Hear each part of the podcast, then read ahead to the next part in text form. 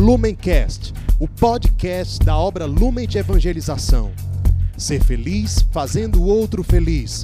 Acesse lumencerfeliz.com. Olá, meu irmão, minha irmã. Hoje, dia 7 de fevereiro de 2021, domingo, dia do Senhor, e nós nos reunimos mais uma vez, né, para o nosso palavra encarnada, para meditar nas palavras do Santo Evangelho que são para nós palavras de vida eterna.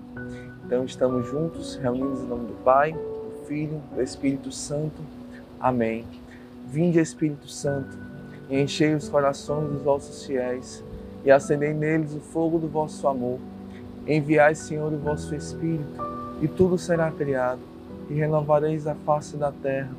Oremos, ó Deus que instruíste os corações dos vossos fiéis com a luz do Espírito Santo Fazer que apreciemos retamente todas as coisas, segundo o mesmo Espírito, e gozemos sempre de Suas consolações. Por Cristo, Senhor nosso. Amém. Bem, pessoal, o evangelho que a igreja hoje nos propõe está lá em Marcos, capítulo 1, versículos de 29 a 39. Assim que saíram da sinagoga, dirigiram-se com Tiago e João à casa de Simão e André. A sogra de Simão estava de cama, com febre, e sem tardar, falaram-lhe a respeito dela. Aproximando-se ele, tomando-a pela mão e levantou-a. Imediatamente a febre a deixou e ela pôs-se a servi-los. À tarde, depois do pôr do sol, levaram-lhe todos os enfermos e possessos do demônio. Toda a cidade estava reunida diante da porta.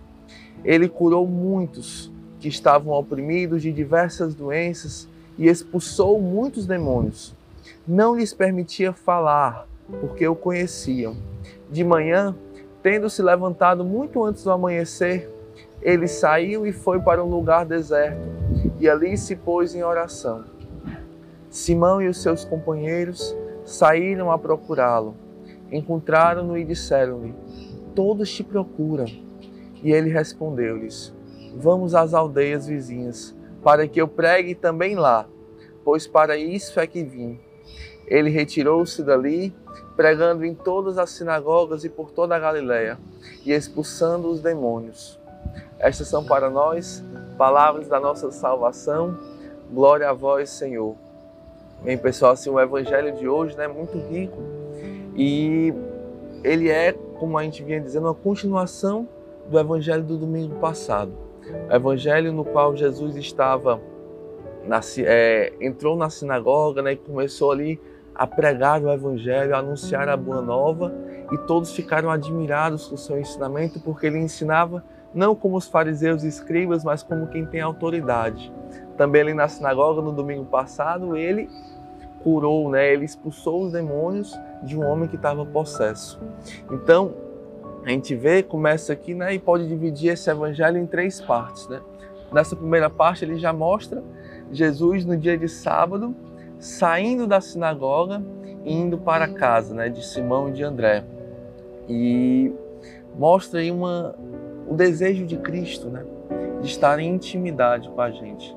O desejo de Cristo, ele tem sim uma vida pública, nós temos uma vida pública, uma vida comunitária, uma vida de evangelização, mas também precisamos ter com Cristo uma relação muito mais próxima, não apenas de serviço, né? Já não vos chamo servos, porque o servo não sabe o que faz o seu Senhor, mas vos chamei amigos, porque vos dei a conhecer tudo, né? É nesses momentos de intimidade com Deus que Deus se revela a nós. Quando nós revelamos o nosso coração a Deus, que Ele já conhece, mas quando nós abrimos a porta para Ele, ele entra e senta à mesa com a gente, partilha daquilo que nós ofertamos a Ele, né? E daquilo que Ele tem para nos ofertar. Nessa primeira parte do Evangelho, nós podemos prestar atenção nos detalhes da ação de Cristo nessa cura da sogra de Pedro, né?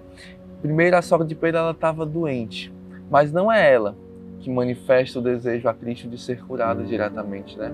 Há ali uma intercessão da comunidade e, e mostra inclusive uma pressa, né? uma urgência dos discípulos em fazê-la, porque a, a palavra fala que eles logo contaram a Jesus que ela estava doente, que ela precisava ser curada.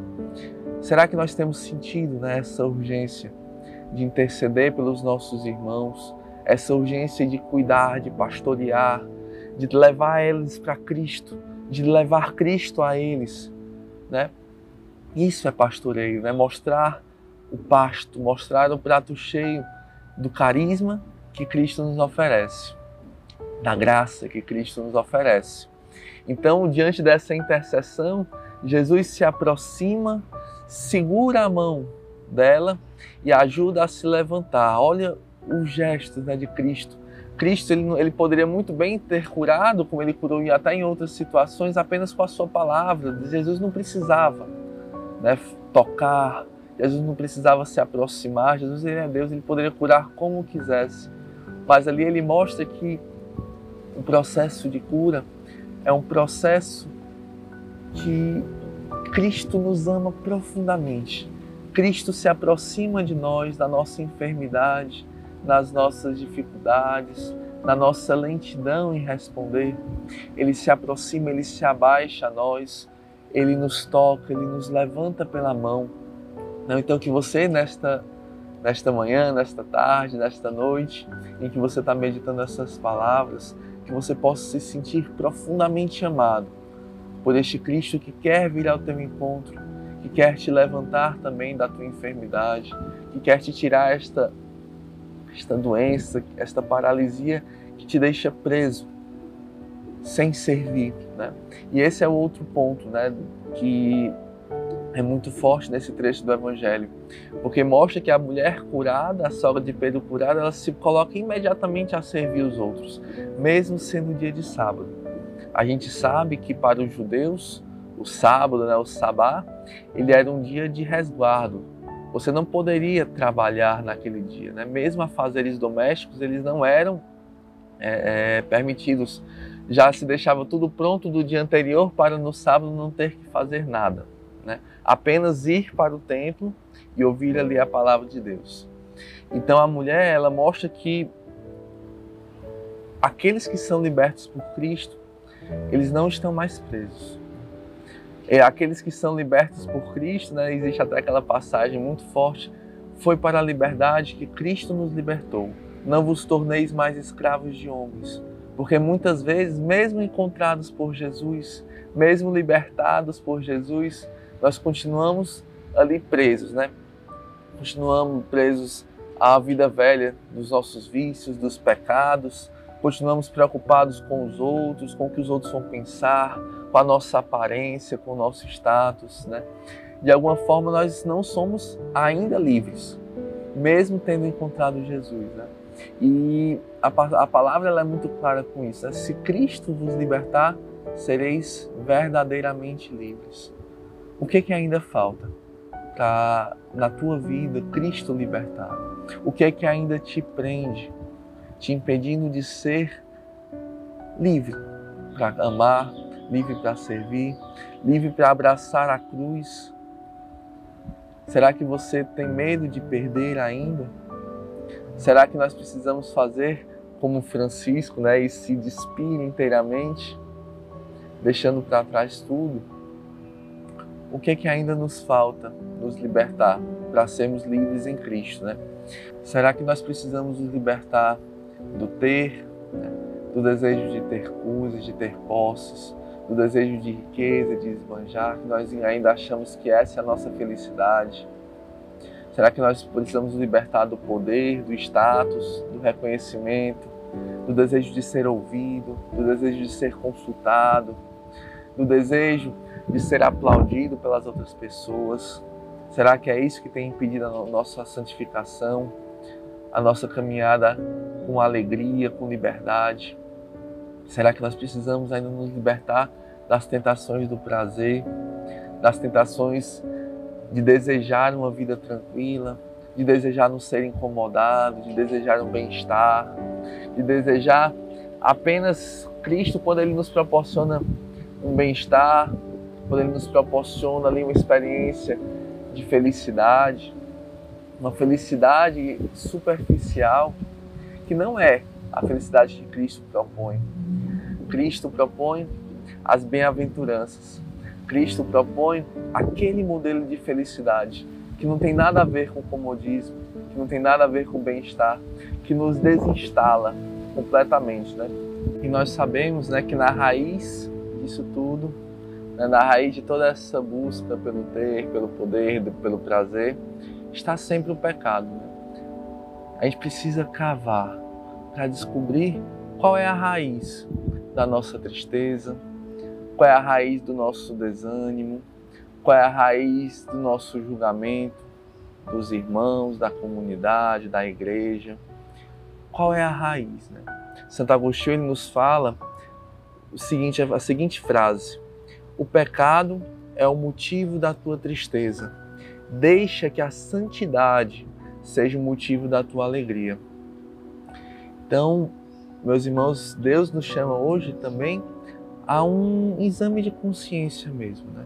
Diante também de toda dessa multidão que vai até Cristo ali buscando não aquilo que ele tem a oferecer de mais profundo, mas buscando ali um encontro superficial, um encontro com Cristo que lhe satisfaça, mas que não gere autenticamente um desejo de santidade, não gere autenticamente um desejo de conversão, um desejo de uma cura muito mais profunda do que uma cura física. Cristo, ele quer entrar no teu coração hoje. Deixa que a santidade seja a tua alegria.